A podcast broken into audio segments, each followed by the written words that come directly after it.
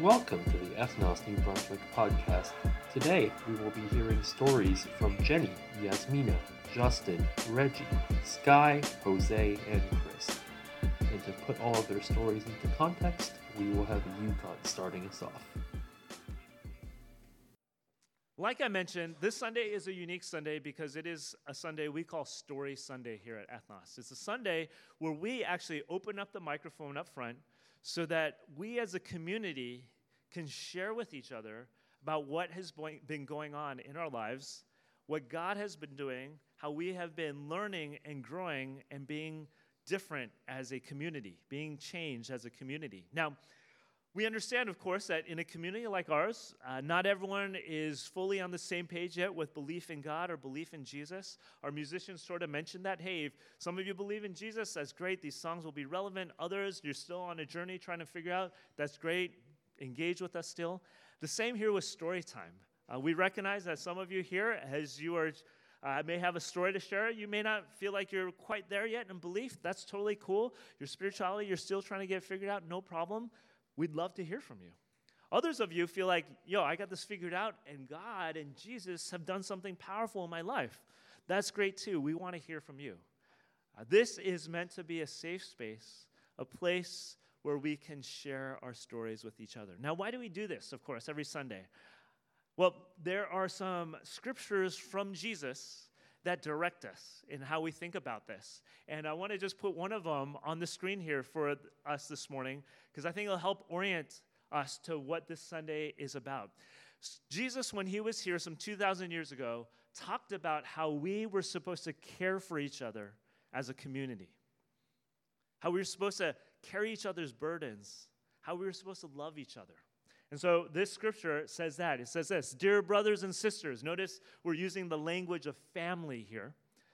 If someone is overcome by some sin, some sort of evil in their lives, you who are spiritual, now this isn't saying you who are better than, but you who are spiritual, the idea is you who are in touch with God, full of God's Spirit, you who are spiritual should gently and humbly help that person back onto the right path.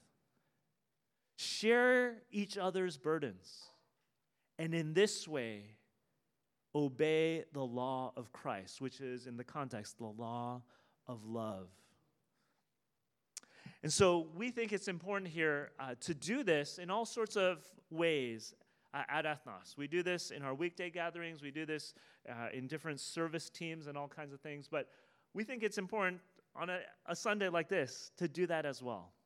And so, here, Story Sunday, we want to give the space for you to share your stories. They could be good stories, they could be difficult stories, uh, stories like the one uh, Jenny started us off with here this morning. Whatever it is, uh, here are some guidelines as to how this time will be. We're going to open up the mic. We're going to let you come up here. Uh, we want to encourage you to keep your story to about three minutes.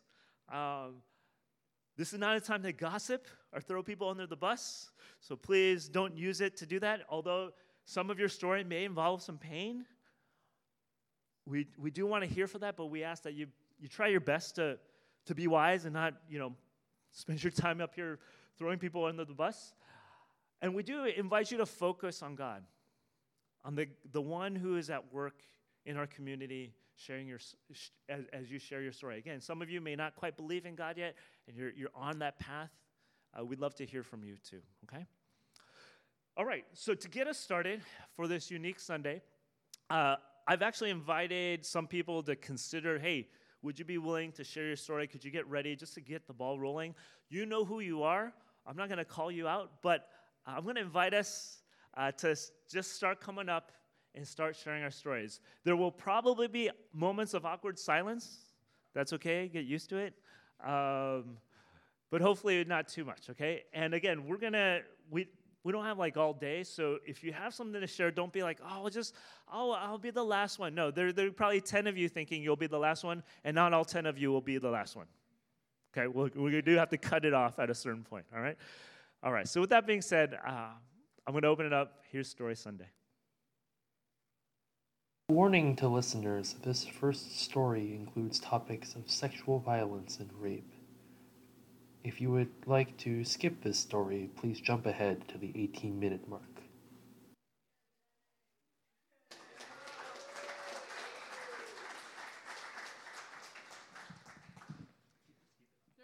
Okay, cool. Okay, cool. Um, I thought I'd be the first one because I might as well just get it out of the way. Uh, uh, but um, when asking God what He wanted me to share this morning, I, well, yesterday, um, I felt myself like kind of fighting with Him a little bit because um, the story I'm about to tell is a story that I thought I wasn't ready to tell yet.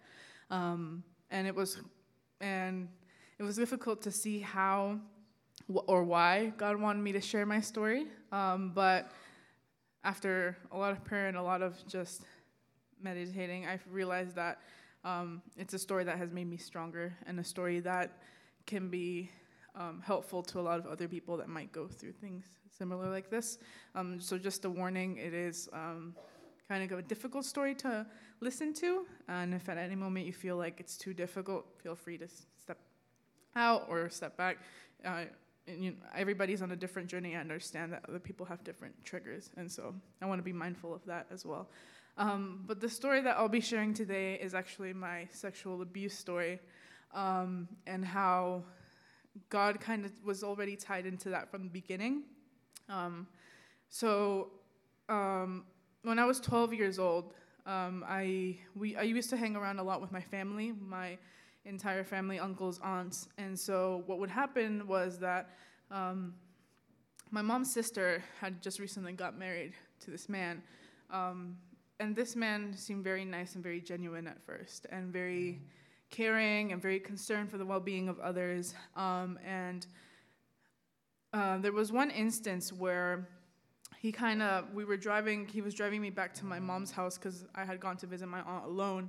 Um, and he was asking me if i knew anything about what my body was and how my body worked and i told him that i didn't. Um, and so he proceeded to touch me inappropriately um, and then kept asking me if i felt anything and at the time i said no that i didn't feel anything and so he just kind of laughed and left it aside I remember bringing up that incident to my mom, um, and my mom saying that she talked to my aunt, and my aunt said that it wasn't true. And that kind of closed that story. Um, and it was left aside for a while. Um, and then two years passed, and I was in um, seventh grade, going into eighth grade. And I remember um, we had started going into this church, and all of my family had started going together. And after being there for a while, he had asked me if I, I was playing the viola at that time, um, and he had asked me if I wanted to consider start practicing with the worship team to see if I could become a permanent part of the worship team. Um, and so I remember like the drives there would get more and more creepy as time went by, and I think, in like one in one instance, um, he was driving back. We had finished up practice, and he drove um, to a parking lot which was far away. And I remember being confused and not knowing why we were here and why I wasn't going home. Um, and and he proceeded to basically molest me um, for I think around half an hour. And then after he dropped me off at my mom's house, and I remember feeling confused and feeling um, kind of dazed because this time I did feel something, but that feeling that I was feeling didn't feel right, and it felt disgusting. Um, and so there were two more instances after that, and in the third instance, he actually ended up um, raping me. And I remember going and watching my mom and my mom would notice notice that my mood changed a lot. And she would ask hey are you okay? Like what's going on? And it was a pivotal point in my life because i had just lost my dad two years earlier and i had my stepfather had suffered a construction accident that left him handicapped. And so my mom would go to work for us and i became um, i guess a mother figure in my household and so it all happened at the same time and so i i didn't want to tell my mom because my mom was working um, her butt off, and I didn't want to put that on her. Um, and at the time, that's how I saw it. I don't want to put my problems on top of her, even though my problem was very serious at the time, but I kind of undermined it for the same reason. Um, and so I remember the day where I couldn't hold it anymore, and I told my mom um, what had happened. And I remember her first reaction was, Well, like, why didn't you tell me before? Is that because you liked it? And why didn't, why didn't you tell any of us? And I remember that reaction kind of setting me back and making me feel like I had done something wrong, um, that I had exposed something that wasn't meant to be exposed, and that it was my fault that I had let him touch me. Um, and so after that, um, my mom went through a process. Even though she was kind of hesitant, she told me to keep it quiet. Um, and this is my mom has a very similar story, and so I understand that at the moment she didn't have she didn't know what to do to help me because the way that she had be taught had been taught to handle those things is the way that she taught me how to handle those things, and so I know, yeah, I don't blame my mom for what she did. Um, just want to clarify that really quick. Um, but um, so I kept on the low, and I remember talking to my. Uh, I had gotten into this pit of depression. I had um, expressed suicidal thoughts to my social worker, and I had to get a risk assessment done. And I ended up having in home therapy for a while. Um, and I remember telling my uh, counselor about it without knowing that if you tell a social worker and it's something that hasn't been reported, it has to be reported. Um, and I remember her asking me if I had reported it, and I said no. And we were walking around like drinking something, and so she didn't say anything until she was driving me back home, and she was like, "I need to report this as um, under New Jersey law. If I don't report this, then I'm at fault, right?" And so my mom, when my mom heard that I had to, but that um, the therapist had to report it, my mom's first reaction was like, "Well, if that's what you want to do, then you can go ahead and do that." And so um, right from the beginning, it was very alone. Um, and I think, like my aunt who was married to this man was in Mexico taking care of my grandma grandmother, um, and so when all this had started happening, um, my out of the eight people in my family, only two of them believed me, and the others called me crazy, told me that, especially because I had gone through the suicidal. Um, problem and I had therapy. They called me crazy, told me that I needed to be into a in a mental institution, that something was wrong with me that if i like why didn't i say anything sooner and the same words of like it was because i liked it and be- because i didn't want to expose him um, and so now i've gone through a journey of i went through a journey of not knowing where god fit into that because for a while for a couple of years i felt like i lived in that man's world. I, I didn't he didn't live in my world i lived in his. And so if i would walk around and look, see a car that looked any bit similar to what his looked like i would panic. I want to run. I want to hide. Go into the store and maybe wait for it to leave. Um, and and it was just difficult to live and even cross the street where he lived i felt like i had to stay in the car and i couldn't get out because i was going to get hurt um, and so through that, I had pushed that aside for two years. I, when we went to go complain and t- uh, talked about registering it and seeing if I wanted to press any charges, I said no, um, because I was worried that my cousins who were currently staying with this man were going to be taken away from him and that they were going to be in foster care. I cared more about other people than I cared for myself at the time, um, and so. Again, I pushed it back and I didn't do anything about it and I left it like that.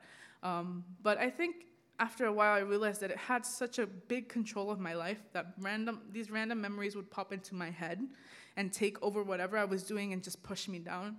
That I realized that I don't want to give him that power anymore. Um, maybe I didn't do anything legally, but he had a power over me that nobody should have over me. Um, and so, after going to therapy, in that time, it was also when I met God, right? And I remember God coming into that and me not wanting to bring him into that situation. Because for me, that was a situation that I had to leave behind. And I needed to be clean for God to take care of me. And I didn't realize that God want like he wasn't there to look at like how sparkling and clean I was. He wanted to clean me and take care of me and love me. Um, and so um, I think the first time I kind of came to God and I just cried, and I cried straight, I think, for like 30 minutes, and I just basically asked God to take the power that that man had over my life. Um, and even just with that, I remember my next therapy appointment was I had to say his name, and I couldn't say his name for. I it, was I couldn't say it because I felt like my throat was sealed shut, and if I said it, it was like I was saying a curse word, and I couldn't say it. Um, and when I finally said it, it gave me this freedom that I continue to live with um, to this day, and God has been working in that situation ever since. And God has taught me um, that it isn't my fault, and it wasn't my fault, and that it never was my fault, um, and that I, my talents, my musical talents, my innocence, uh, my, I guess, my being naive, it was all taken advantage of, but he doesn't get to keep that forever. Um, and so I think um, now I'm kind of on this journey with God where God is teaching me how to love myself and how to love my body for what it is and not what it can provide. Um, and so I've been learning to love myself piece by piece, and it's a hard journey, um, but being in love with God makes it so much easier because I can't I don't depend on my own strength because if I had to love myself based on what I have of the ideas that I have in my head for myself, I would never be satisfied with who I'll end up being. And so, um, yeah, I just thank God that He's been working in my life and that now um, i am going into this next stage of my life where I'm actually working on pressing charges that I should have pressed um, back then. And so I think I feel more confident going in knowing that no matter how shaky this gets, no matter how many people believe me, don't believe me, God knows. And that's all I that's all I that's all I need to trust in and confide in. So, thank you.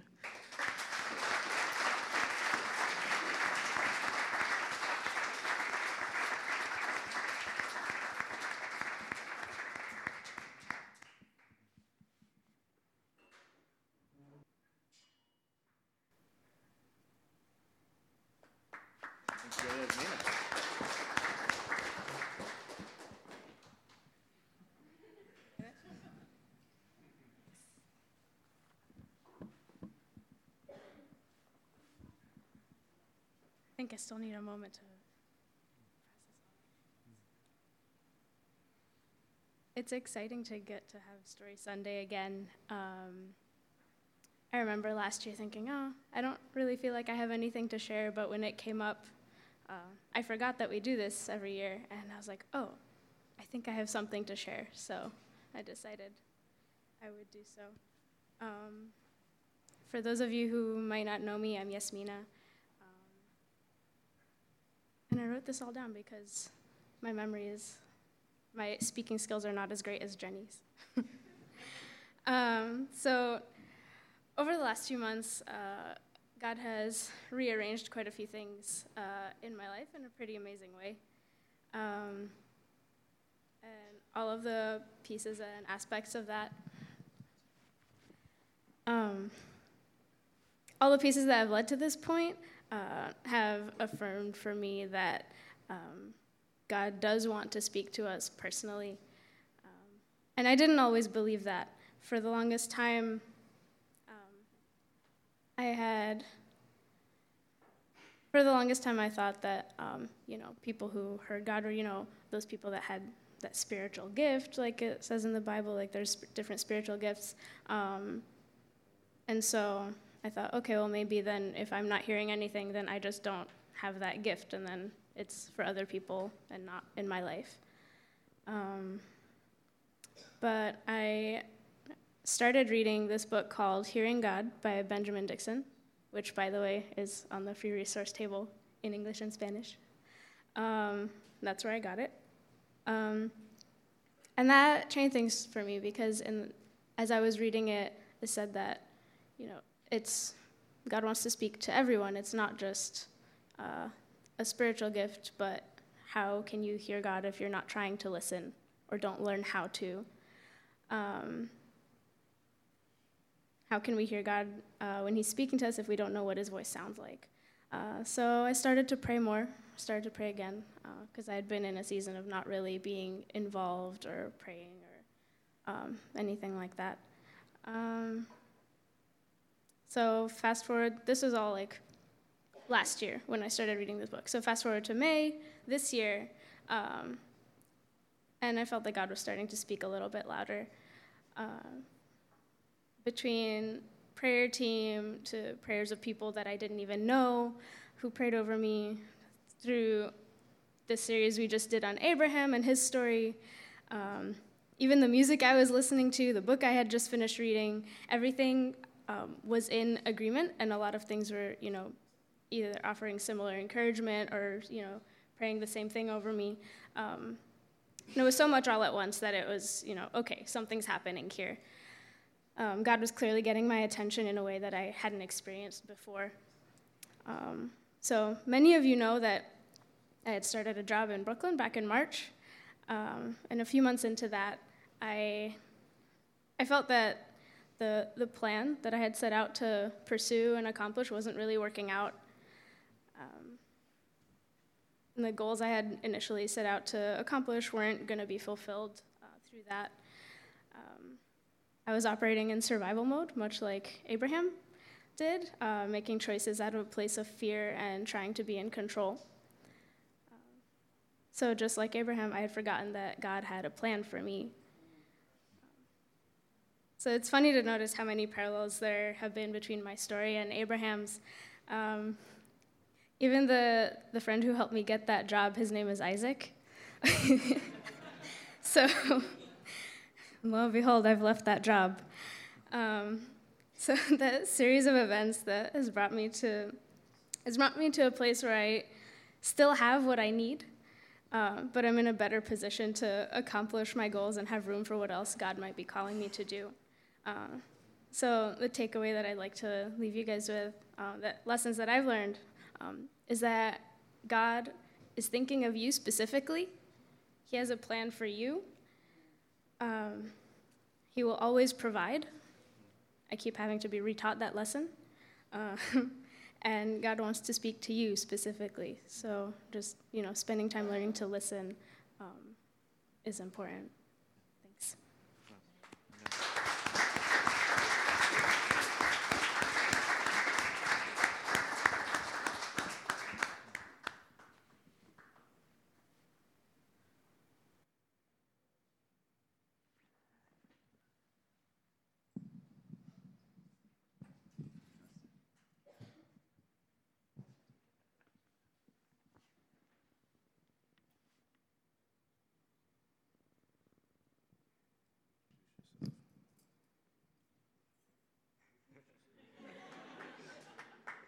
That's classic, huh? Is that a great moment or what?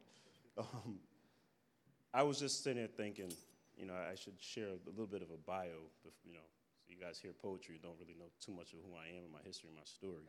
Um, and the reason why I brought my son up here, he's my primary motivating factor for what I do, what I do. He's my reason why. Um, and um, three years ago, I, I, couldn't say that I was that focused to have that.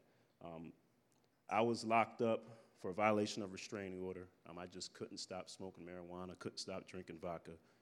And um, as a result, my actions were detrimental to myself, my son, and my, and my you know, you know, current ex-wife. Um, but it was the best thing that could ever happen to me. Because uh, while I was locked up, I was faced with situations that I'm not a gangster, I'm not a thug. And I, I can't, I'm not gonna go there with you. So I'd rather put my tail between my legs and go be the person that my mommy and daddy raised me to be. And I went and read my Bible. And um, the next morning, after being threatened by this particular inmate, um, he was transferred out. And I knew that was God. But then they put another guy in, and he was another one. I was like, man. and, he, and he told the COs, they say, listen, if you don't get Justin out of this cell, I'm going to scrape the floor with him. And I knew what that meant. So again, CO, please. They said, quiet, yeah, you're fine. So I didn't know what I was gonna do. So being my little buck 40, this dude was like 220.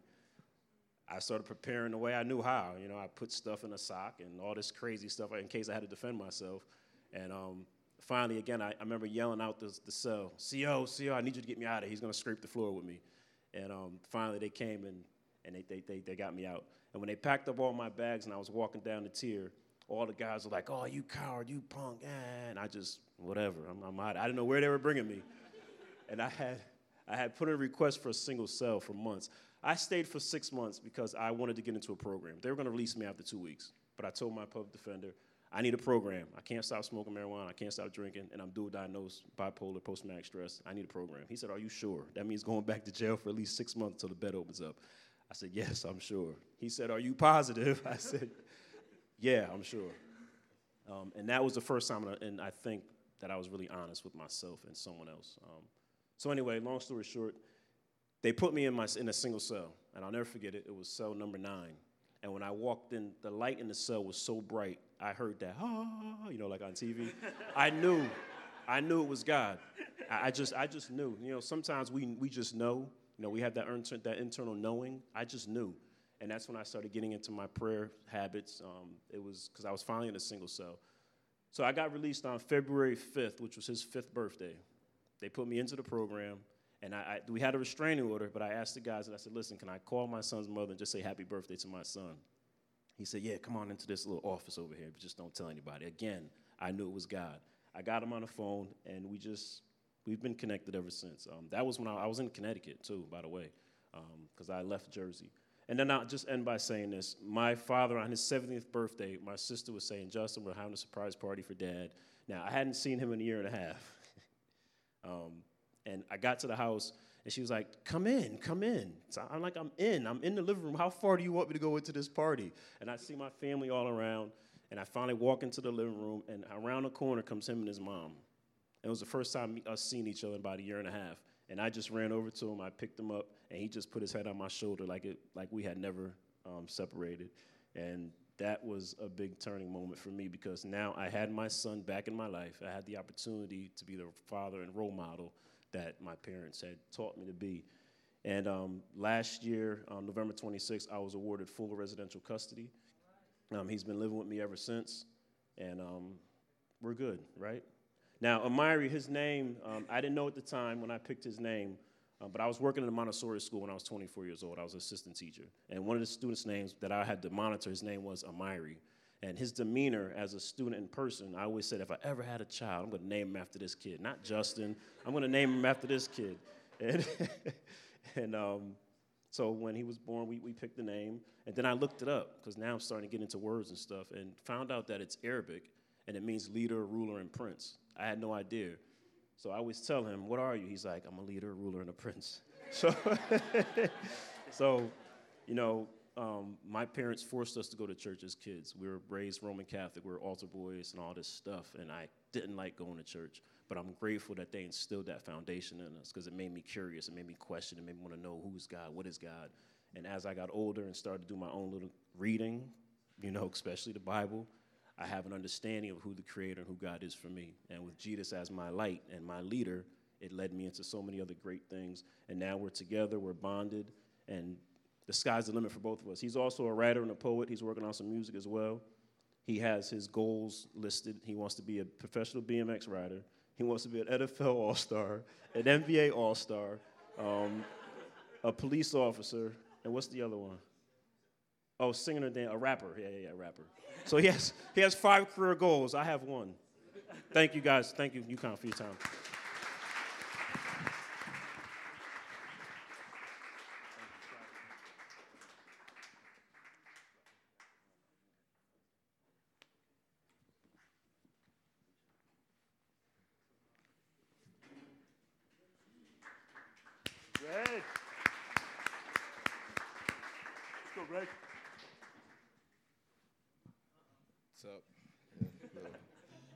So, a little higher. There you go. There it is. Uh, thanks. Uh, so, UConn wanted me to talk to you guys a little about what's going on at reentry. Um, So one story I got. Um, also, want to say shout out to Miss Deb because she comes with me every Tuesday and Thursday to reentry. So uh, I just want to give her a shout out. Um, so we've been going since since February, and well, basically what we do, we're there from like nine to nine thirty, and we just want to go there and just encourage the people that are there. And sometimes it's a really good time. We have good conversations with people, and then sometimes it's like you don't really do much. Sometimes there's not, a lot of people there, and um, or some people are not really talkative or receptive. So um, some some good, some weeks it's really good, and some weeks it's really slow at the same time. Um, and I remember probably in the summer, I was like, ah, I don't know how much I want to continue doing this. It's kind of more of like a chore than something I really enjoy doing. But I was like, I'm, I'm gonna continue to go. I'm gonna continue to go. Um, so I went and had a really good conversation with somebody. I was like, okay, this, this is what this is a good purpose here. I like doing this. And then the next week, um, I met someone. Um, a guy, his name is Herb, who's he's been sitting over there the past couple weeks. He's not here. He's visiting his family in Virginia. But um, so I sat next to him, and we just sparked a conversation, and it was really good conversation. And he was kind of just telling me about um, his upbringing and um, how he was just, just recently incarcerated, and he was kind of telling me some of the things that he wished he learned when he was inside, or things that they wish that they taught him. And I just felt like a really good connection there. So we were just kind of talking, and so like my pastor growing up back home, he um, he used to go as a chaplain to the into the prisons, and um, his name's like Malachi Brantley. So I'm talking to, to Herb, and he's like, yeah, like one of the, one of the chaplains I was really close with, his last name is Brantley. And I was like, is his first name Malachi? And he's like, yeah. I was like, I'm like, yo, that's my pastor. Like, I've known that guy since I was like eight years old. And we were kind of, um, so that was just a cool connection that we had. And um, we just had a really good conversation talking with each other. And then I invited him to, to Ethnos, I think, uh, the following week. And then I wasn't there, but then he came. And then he came the next week and the next week. And then he's actually started coming to our, uh, our Monday MC. He came once to that. Um, so it's just really cool to see how, how God worked and God connects there. Um, it was 100% worth it just for someone to find a church home for me to go in every week, even though sometimes I go there and it's, um, I feel like no one wants to really talk, but for someone to find a church home and someone to get some encouragement, it's 100% worth it. So, um, yeah, that's my story.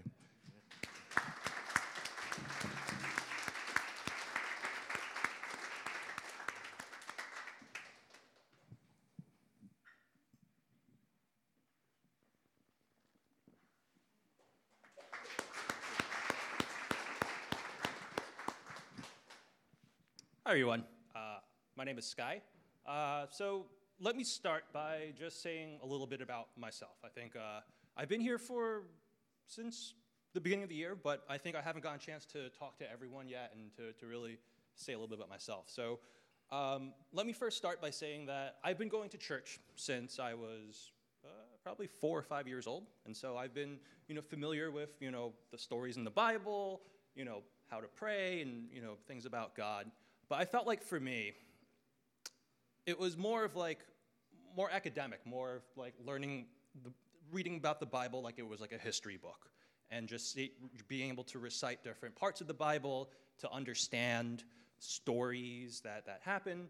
And things didn't really start clicking until actually after my college years, when life really started picking up, and I had to be more of an adult, and you know had to uh, make make some very difficult decisions. And so um, and so this kind of ties in very closely with some of the, the messages and the conversations that, that we've been having here over the past few Sundays in terms of recognizing when God gives us a gift and what we should do with it. And so, uh, you know, for me, when people ask me, you know, what has God gifted you, or what, what, what gifts did God provide to you? And usually there's a lot of very simple, very, you know, very uh, immediate answers that come to mind. God has given me a place to sleep at night, has given me some clothes. I'm able to, uh, you know, I, I, I, was able to get through school. Um, but recently, uh, I, I, had this thought that, you know, God has surrounded me with a lot of great people who can support me in ways that I wouldn't be able to do otherwise. And so, um, you know, I, and so to, uh, in, in terms of a lot of the things that I was able to accomplish on my own, say like you know at school or, or growing up as a kid, those are things you can do you know by yourself. But there's a whole bunch of other things that I ran into growing up, you know, after college uh, and, and beyond, uh, where it really takes conversations with other people to really get through a lot of difficulties. And so for me, and this is actually you know, the, the reason why I wanted to, to share my story today, um, the, I, felt that God has gifted me with uh, someone who was really meaningful to me for the past you know, two or so years. Um, and it was truly a gift in the sense that I did not know what I was doing. I didn't know what I was, you know, really searching for in my life. And, you know, I came across her during a, a Christian fellowship, you know, at school. And, you know, we, we were able to uh, confide in each other, have conversations with each other. And, you know, I felt that, you know, she was truly a gift from God, a beautiful gift, someone who was genuine, someone who was very loving, and someone who deeply cared about the people around her. And so, you know, we were able to forge a dating relationship, uh, you know, in the uh, convening uh, years. And uh, to make a long story short, you know, I viewed her as a gift that God has given me. And in line with, you know, some of the, uh, some of the messages that we've been hearing over the past Sundays, there are times when God also asks us to surrender a gift back to God.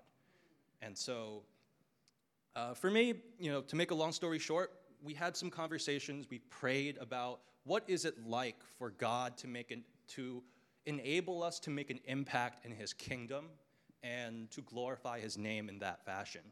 And so, uh, you know, we, we prayed a lot about what it meant to surrender our relationship to God and to have Him mold us in ways where we can serve His kingdom better perhaps as separate individuals as opposed to a, a married couple.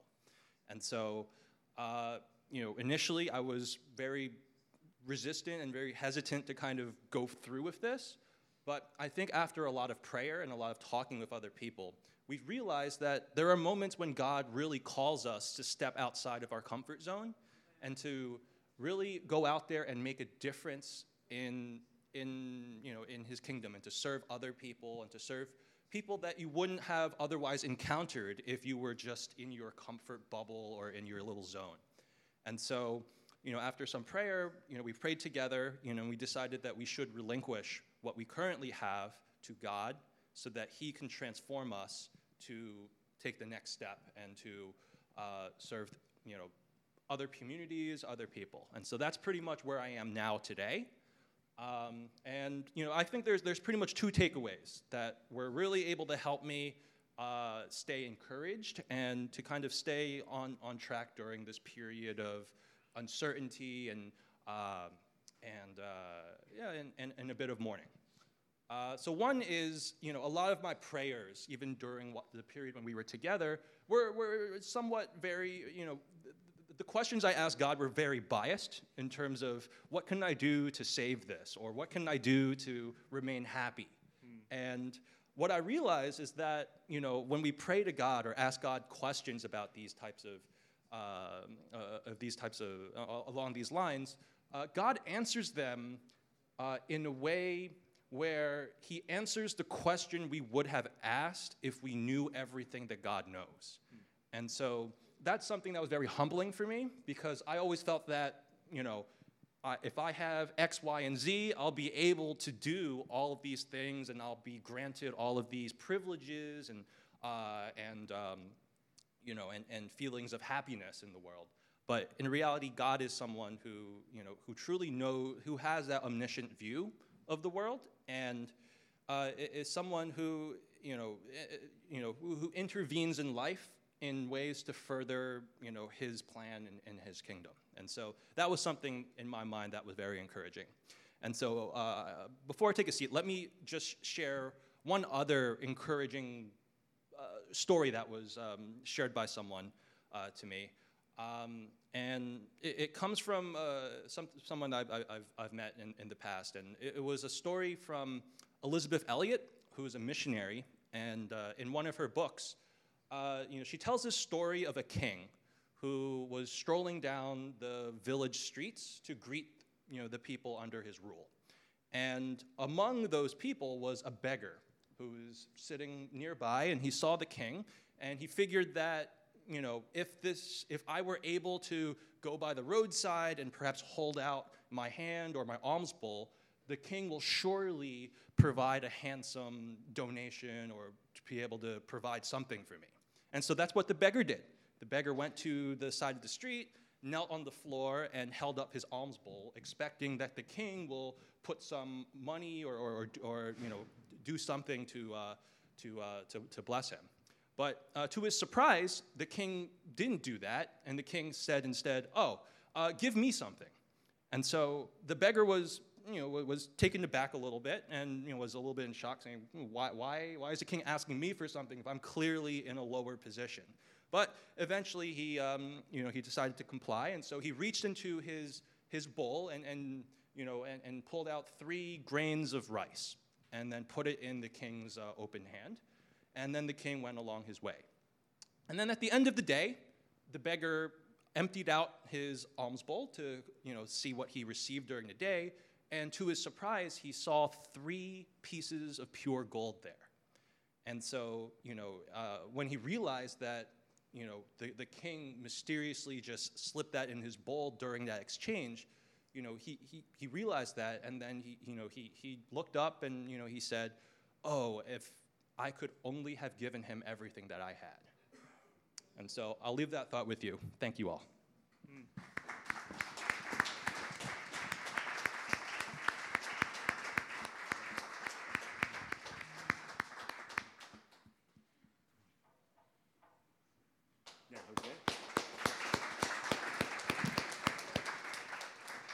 Hello, everyone. Good morning. So my name is Jose, and I have a story about who you, who should you trust for your safety and protection. Um, I wanted to begin with a verse from Ephesians. Uh, this is chapter two, verses eight through nine, and it says, "God saved you by His grace when you believed, and you can't take credit for this. It is a gift from God." Salvation is not a reward for doing the right things or for good things that we have done, so none of us can boast about it. For a long time in my life, I've been very thankful for uh, public transportation, right? Uh, getting places, getting to work, getting to internships, getting to school. Uh, New, New, Jersey Transit has been an amazing blessing for me. Uh, subways have been a blessing for me. And um, with uh, public transportation, obviously, there's always that concern that when you're walking home from at night, it's uh, late in the day. Um, you might be a little bit concerned about your safety. Uh, it's just normal, right? Uh, there are security is- security issues uh, sometimes in, in cities. It's just part of life. And so, for about 10 years, on and off, I would take public transportation, and um, I never really had any issues. I never really had any problems. Uh, um, and then um, about a year ago, I, uh, I moved to New Brunswick a, year and two months ago, and I started driving to work. Um, I, I uh, started using my car, and I felt almost like I had won a victory. Like now I don't need to take the train, I don't need to um, uh, engage in all these long walks home at night uh, after work. I felt like I had won. Like, Jose, you're a champion. Now you drive to work, and you don't have to worry about any of these issues. Um, a month and a half after starting to drive to work, it was uh, 6 a.m. in the morning, and um, it was right before I was to wake up to go to work. Um, there, I, I heard a loud bang in my apartment building and it was the police. They said, uh, "Police, police, open up!" It wasn't my apartment; it was my neighbor's. Uh, but they broke into the apartment. They they brought a very loud dog. He was barking. It was like a very fierce animal. Um, I looked outside my window. Uh, there were people with automatic weapons, um, uh, bulletproof vests on. Um, after I left my apartment and to go to work, uh, I counted there had to be like 10 to 15 like law, law enforcement people uh, looking very serious with their guns. There were like five different types of vehicles, um, SUVs, uh, cars. There was a van. Well, apparently one of my neighbors was engaged in uh, pretty serious uh, uh, illegal business, and they raided the apartment. Um, and I, it occurred to me that here I am uh, thinking that I'm so safe uh, in my bed, uh, driving to work, champion. Um, and, and then all of a sudden, in my own apartment building, there's a raid going on, and I'm surrounded by law enforcement people. And the door that was broken in was just like a couple of feet away from like my bed because it's an apartment building. We're, we're living close to each other, and I really, it really did feel like the gentleman, the poet was saying. I'm not sure who he is. I, that really did feel like it was a message from God. Um, and he was telling me, Jose, uh, you don't protect yourself. I protect you. You think you're safe? I'll send a raid to your apartment. You're not safe. Um, and so uh, after that experience, I felt much humbler. I felt that, yes, uh, we need to do things that are common sense to protect ourselves, but ultimately, we don't protect ourselves, God does.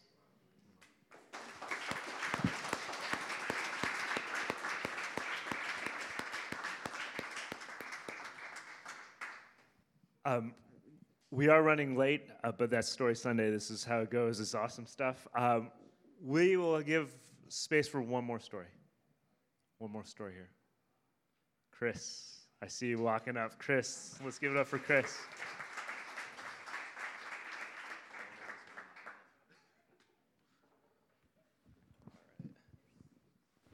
So, uh, my mom grew up in a small country called Slovakia. It was under the Soviet Union uh, regime at the time, uh, and the town she lived in was called Chandel. Very small, about 200 people, one dirt road, uh, and her and her family were essentially farmers. That's what they did. Uh, her father uh, was a, a, raging alcoholic, abusive, and she came to America when she was 20 years old with a suitcase and $200. Um, married my dad, who lived in America, and and had me. Um, I remember telling these stories of what it's like living in that country, um, you know, late at night before going to bed, you know, bedtime stories of some sorts. Uh, um, but yeah, I mean, she, she would have a, you know, this beautiful, um, like animated Bible that she would read to me. But then equally so, besides the Bible, she would also talk about success and like what it is to have that American dream and what it, it meant to her. But it was almost kind of disillusioned me in, to some sense because it was all about money and making sure that you're able to provide for the family and make enough money um, to, to not only take care of myself, but also take care of her. And I remember as a little kid, I would draw like a nice little, like, little, you know, I was terrible at art, but I would draw this like mansion and like a little cottage that, you know, her and her, my father would live in. and that's, that was my mindset for the longest time was I need to make so much money so I can take care of my entire family. So fast forward, going into college, I always wanted to go into psychology, either become a psychologist or, or just find, find ways to help people in any way, uh, shape, or form. And I remember my dad telling me, Chris, there's no money to be made in this major. Um, you should look for something else. I don't want to see you poor. I don't want to see you broke and depressed. So I actually, for one semester, decided to major in human resources. And I'm like, Whoa, like, what am I doing? I, I didn't even know what it was. I didn't even know what the major was. I lasted, I, I lasted one semester. Thankfully, didn't take a single class in it.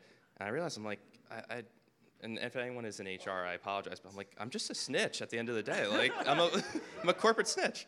So I ended up majoring in, uh, in finance because I enjoyed it. I knew there was good money in it. So fast forward to, you know, graduation time. Uh, I was top of my class, ended up um, getting a job uh, with the biggest asset management firm in the, in the world, uh, BlackRock. And I, I thought I had made it. I mean, I saw my salary, I saw everything. I was like, this is incredible. This is a gift from God. This is exactly where I need to be. This is, like, m- my life is planned. It's, it's completely set out.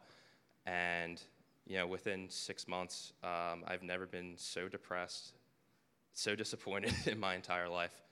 Um, I realized none of it was satisfying. Um, and, and, what I what I realized even equally more so is um, everyone is broken in some way, and everyone has their own problems of some sort. It doesn't matter if you're at the bottom of, of you know, um, your echo so, uh, you know, social status or, or wealthy. Um, the wealthy are just easier at hiding it because they have more things that they can buy and they can and, and they can you know uh, stand behind. Um, so fast forward again, another you know about three weeks ago, uh, I got into a car accident with my cousin, um, going about 45 miles an hour, rear-ended car, uh, spun out 180 degrees, went to the opposite lane, and somehow magically, you know, only one scratch. Um, could have gotten T-boned, and so much could have happened.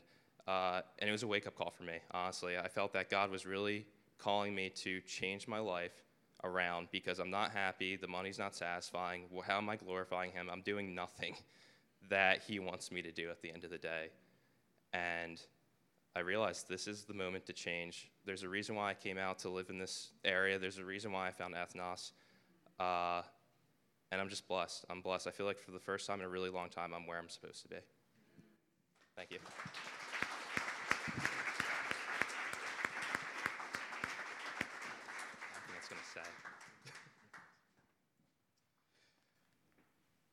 Wow, what a Sunday, huh? Let's give it up again for just everyone who shared their stories. Thank you. Um, we're not going to close as we usually do. We're not going to have the music team come up. Uh, we're not going to have prayer time. Uh, we just don't have enough time for that. So, so I apologize, musicians. Uh, that was not planned for us. Thank, sorry for that. Um, but, you know, again, why we do this is because, like we mentioned earlier in the scriptures of Jesus, uh, we are meant to care for each other. We're meant to rejoice with those who rejoice and mourn with those who mourn. That's something that comes directly from the scriptures of Jesus. And so, thank you for taking this moment as a community to listen, to laugh, to rejoice, to grieve with some of these stories. Uh, we want to continue to do this, obviously, outside of this time. And so, let's do that. But I do want to just give some guidelines of how we can move forward as a community. Uh, first of all, uh, because someone came up here to share, that does not give us the right to give them advice right? So don't think because someone shared something, you can now go and be their therapist. No. they were vulnerable. They shared. We hold that sacredly with and, and carefully, and we always get permission here at Ethnos to say anything. Okay, we get permission. So, okay, we, we're on the same page there, right? Okay. Number two, um, we should though say thank you. We should go up and ask for permission. I mean, this is we're meant to carry each other's burdens, right? So don't be afraid to, but don't be forceful. Get permission, all those things. But do take initiative. Let's keep caring for each other. All right. Well, let me just say uh, one more prayer for us uh, to wrap up uh, this amazing morning. Um, and yeah, let's take it away from here. All right. Well, God, we are at the end of this not just unique day, but this unique season, this summer season. And like our brothers and sisters have shared, there, man, a lot has happened in this season. There are plenty of stories that haven't been shared yet, too. And so we know a lot is happening in our community, in our city. Would you continue to help us at Ethnos to be a safe space and a helpful space for our city to bear each other's burdens, to rejoice together, to mourn together, to walk forward in the transformation, the holistic well being that you have for us. Thank you so much. Be with us the rest of today. And it's in Jesus' name we pray. Amen. Amen.